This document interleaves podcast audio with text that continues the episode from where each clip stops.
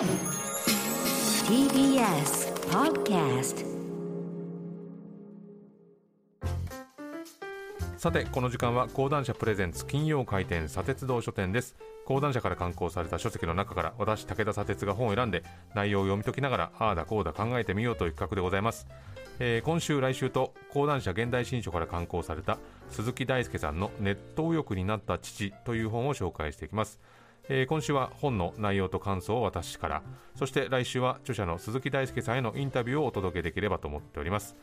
えー、著者の鈴木大輔さんは1973年千葉県生まれのルポライターで主な著書に若い女性や子どもの貧困問題をテーマとしたルポルタージュ「最貧困女子」や自身の抱える障害をテーマにした「脳が壊れた」2020年日本医学ジャーナリスト協会賞を大賞を受賞した脳コアさん支援ガイドなどがあります。えー、この今回のネット右翼になった父ですが、まあ、タイトルがですねそのまま直接的に伝えているように鈴木さんご自身のお父さんが、まあ、いつの頃からかいわゆるネット右翼と言われる人たちが好む書籍だとか動画サイトを好むようになりまして、まあ、その現実を受け止めきれないまま父を見取りましてその後、まあ、なんで父親がそういうふうになってしまったのかというのを考えに考え分析しながら同時に、まあ、本当に自分は父親のことを分かっていたんだろうかとえ自分自身を問いかけるような本になっております、え、2010年代に入ってですねとりわけ顕著になりましたけれども書店店頭にいわゆるヘイト本と呼ばれる雑誌とか書籍というのが並ぶようになったんですね、まあ、特定の属性を嫌悪してですね、まあ、日本人である自分たちを持ち上げるような本というのが量産されました。僕まだその頃出版社の編集者やってましたけれどもこの書店店頭を侵食していくですね、まあ、こういった本をこう問題視するフェア企画をですね同僚とかあるいは書店さんと組んで展開したことを思い出します、まあ、この手の本の多くっていうのはですね、まあ、綿密に取材したり資料を読み込んだりして時間をかけて執筆するっていうものではなくて、まあ、聞き書きだったり対談形式だったりするんで、まあ、あっという間に本屋さんに同じような本が並ぶんですね。でどんどんどんどん内容も過激になっていくと。で読む方も麻痺していくと、まあ、今でもですねそういった本というのは出てますけれどもさすがに落ち着いてきた印象がありますね。ただまあそういった意見というのがなくなったかといえばそんなことはなくてこれがやっぱりネットに移行していくと。ここではもうすっかり無法地帯になってまして出店の怪しいあるいはまあ出店なんて存在しない持論というのが垂れ流されてるわけですね、まあ、そういった意見が真実とかですね現実とか本音みたいな言葉で彩られていくと。で何度も見る人はアルゴリズムによってですねどんどん次の動画次の動画というふうに導かれていっていくと、まあ、こうするとなかなか抜け出せなくなるわけですね。まあ、とりわけあの今の日本はですね、まあ、政治の世界にいる人であっても、まあ、こういった動画とさほど変わらないこう差別的な言動をまき散らすということもあってですね下手すればまこういった考え方が主流になりかねないという危うさがありますね。で鈴木さんはですね父親が亡くなってから2ヶ月後の2019年7月にウェブメディアデイリー新潮に亡き父はなぜネット右翼になってしまったのかという記事を発表するんですね、まあ、癌で亡くなった父親の遺品整理をしているとノートパソコンには中国とか韓国っていうのを嫌悪するコンテンツのこうブックマークがたくさん並んでたと。でいわゆるとんでもな情報が並ぶまとめサイトがあってデスクトップにはまあ喧嘩と書かれた Excel のデータファイルまであってその中身がですね、まあ、YouTube のテキスト動画のリストだったと、まあ、それまでも実家に帰ると父親の書斎とか枕元に右傾化した雑誌がたくさんあったと、まあ、父親との会話の中にもですね差別意識が丸出しの言葉がたくさん出てきたというんですね。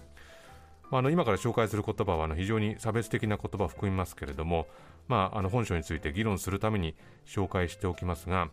えー、父親はですね、えー、最近はどこへ行っても三国人ばかりだなとかシングルマザーが増えたっていうけどそれは安易に結婚して安易に離婚する女が増えただけだろうとか、えー、ファビオルなんて言うだ言うだろうと、まあ、ファビオルっていうのはあの韓国語を元にした、まあ、顔を真っ赤にして怒るっていう、まあ、ネットスラングのことですが、まあ、こうファビオルなんて言うだろうと。何でも被害者感情にえー、結びつけるのは心の病気だななんていう言葉を言ってきたと。で鈴木さんのお父さんはそれまではですねとても好奇心が旺盛であの家にはいろんな本があってわからないことをそのままにしないと。多くの人が言う当たり前を鵜呑みにしないという家訓はですね、まあ、この鈴木さんの執筆にも影響を与えてきたと。でもすっかりこう父親がそうじゃなくなっちゃった。で自分が育ってきた古き良き日本っていうのを理想形にしてそうではなくなってきた現在っていうのを嘆いてですねまあ、それを自分たち以外の国の人たちのせいにすると。こういう言い方に変わっちゃったっていうんですね。で病気と戦う中にあって、まあ、なかなか本を読んだり、まあ、新しい情報を知る体力っていうのがない中で、まあ、いくらでも手に入るネットのコンテンツにアクセスしてですねこう音声で読み上げてくれるテキスト動画っていうのにはまっていくんですね。でこのいつの間にか父親がネットウヨ化していたっていう内容の記事は、まあ、多くの人に読まれて、まあ、自分のところもそうなりましたっていう声が多く寄せられたっていうんですね。まあ、このウェブ記事僕も読んでたんで、まあ、今回の本が発売されてああの記事元に、まあ、同じような事例に悩んでるこうやばいことになってるそういう実情っていうのを書かれるのかなと思って読み始めたんですがでもそれだけの本じゃないんですね。あの本の帯にはこういうことが書かれてます。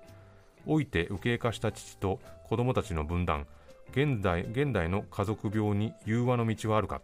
対話の回復を拒んだまま末期がんの父を看取ってしまった息子は苦悩し反問する。父と家族の間にできた分断は不可避だったのか解消は不可能なのかコミュニケーション不全に陥った親子に送る失望と落胆後愛と希望の家族論と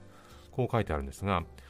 まあ、この鈴木さんは父親がネトウヨになっちゃった悲しい残念これは深刻だというところで終わらせるんではなくてですね、まあ、なんでこういうことになってしまったのかっていうのは探っていくんですね。でその過程の中でなんでっていう視点が、まあ、自分にも向けられていくんですね。本当に自分はその父親のことを分かっていたんだろうかと、まあ、ネトウヨになった父っていう父親像をこれもしかしたら自分で勝手に作り上げてたんじゃないかっていう疑いを向けていくんですね、まあ、父親はその闘病するようになってネット欲になってしまったって考えてたけれどもよくよく振り返ってみるともっと前にもそういう発言をしてたっていうことに気づくんですね。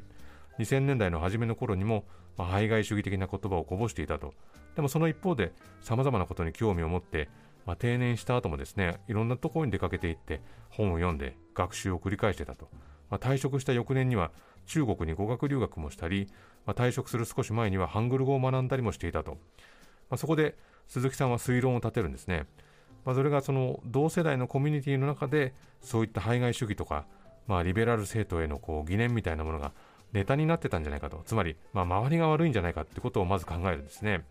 まあ、父親をこういうふうにしてしまった犯人を探そうとすると、まあ、それは、まあ、鈴木さんの中に、まあ、権威とかですね押し付けられた正しさっていうものを嫌っていた父親の姿が頭に残ってたからでもあるんですね。で鈴木さんはいや途中でねそれは良くないと。やっぱり残されたデータとか記憶をちゃんと整理して父親がどういう発言をしてたのかっていうのを整理していくと。そうするとですね5つの傾向に整理できた。この5つがですね、えー、中国や韓国に対しての批判。社会的弱者に対する無理解伝統的家族間の再生や回帰ミソジニ発言日本文化を維持するための排外主義思想、まあ、この 5, つだ5つだったというんですね、まあ、同時に自分の中にあるネット右翼像というのを整理していったと。これが4つありまして、えー、盲目的な安倍晋三応援団思想の柔軟性を失った人たちファクトチェックを失った人たち言論のアウトプットが壊れた人たち、まあ、この4つなんですね。じゃあその父親の言葉とネット右翼像っていうのがそのままそっくりイコールになるのかと、まあ、かぶさる部分っていうのは多いけれども、まあ、父親はですね、まあ、当時の安倍政権の方針に肯定的な言葉っていうのはほとんど口にしなかったと。でなぜ一気にあんなことになってしまったのかっていうのはなかなか見えてこないんですね。でまあ推論を重ねていくんですが、まあ、保守コンテンツに触れる中で、まあ、部分的に共感するものを見つけているうちに、まあ、日常会話の中にもそういった主張が混ざり込んだんではないかと。いうこともまあ考えつくわけですが、まあ、鈴木さんが常に感じてきたのが、まあ、コンテンツの搾取っていうのは食事によく似てるっていうんですね。まあ、基本的に読者、視聴者っていうのは食べたいもの、食べて美味しいものを摂取するっていう、まあ、快楽原則に基づいてるんで、まあ、どんどん特定の味付けに浸るようになるというんですね。まあ、でもなかなか調べても見えてこないと。なので鈴木さんはあの家族にね、えー、母親、兄弟、親族に、えー、父親ってのはどういう人だったのかっていうのを聞いていくと。そうすると、叔父が言ったのが、まあ、特定の思想に染まっている人たちへの嫌悪感というのがあったと、まあ、いわゆる左翼的なものへの敵視というのがあったしでもまあ日本であろうが韓国であろうが中国であろうが国民というのが嫌いなのではなくて国だとつまり国家の、えー、統治体系が嫌いというもので、まあ、やっぱり自分で物事を考えようとしない人が嫌いというものだったんですね、まあ、その一方で日常生活の中では、まあ、社会的弱者という人たちに会うことはほとんどなくて、まあ、自分自身は戦後の厳しい苦境を乗り越えてきたから他の人だって苦しい時には乗り越えられるはずだと思い込んで、まあ、努力もせずに権利を主張するなと、まあ、バッシングする対象を見つけたというんですね。で鈴木さんはこの父親の分析を進める中で反省をすると、まあ、それはですねやっぱり自分の手で父親がネットにはまってネット用になっちゃったと。こういうね分かりやすい展開を作り上げてたんじゃないかっていうものなんですね、まあ、つまり父親をネット欲にしたのは僕自身だったんじゃないかと。いうふうに言うんです、えー、こういうふうに書いてます、えー、父を熱湯浴扱いした根底にあったのはあくまでも僕の中にあるアレルギーだった。とすれば熱湯浴という仮想敵を立ててその像を父と重ねそこに怒りを募らせていた僕は保守系メディアから得た見えない仮想敵を打っていた父と全く変わらないと、まあ、これ最初のウェブ記事が出てからですねあのご家族がすごく大きなショックを受けたそうでそれは例えばお姉さんの前ではですね父親はヘイトスラングっていうのを述べることは一度もなかったと。なのでそのあの記事を読んであの弟が誤った烙印をこう死後の父親に押してその尊厳を傷つけたと思ったそうなんですね。で母親もその記事や反響によって、まあ、これまで築いてきたものが足元からぐらぐら崩れていくようだったというふうに語ってるんですね。なのでこの自分自身がレッテルを貼ってたんじゃないかと。そしてたとえ父親がそういうような考え方を持っていたとしてもそれは回復不可能なものだったのではないかと、まあ、自分自身にこういう歪んだ捉え方があったんじゃないかと、まあ、誠実に見つめれば見つめるほどですね自分にとっても残された家族にとってもそして亡くなった父親にとっても苦しいものになっていくと、まあ、でもこの本を読み終えた後にこの作業っていうのは鈴木さんにとって必要なものだったと痛感しますし、まあ、読む側の自分もですね、まあ、どうせこうなんだろうという思い込みがこういくつも剥がされていくっていうのがわかるんですね。まあ、詳しくはね読んでもらいたいんですが、まあ、最終的には本当に心が動かされる揺さぶられる、まあ、感動的な作品でもありました、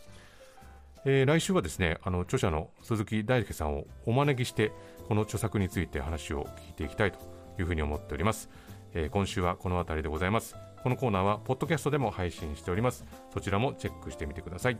以上金曜回転砂鉄道書店でした。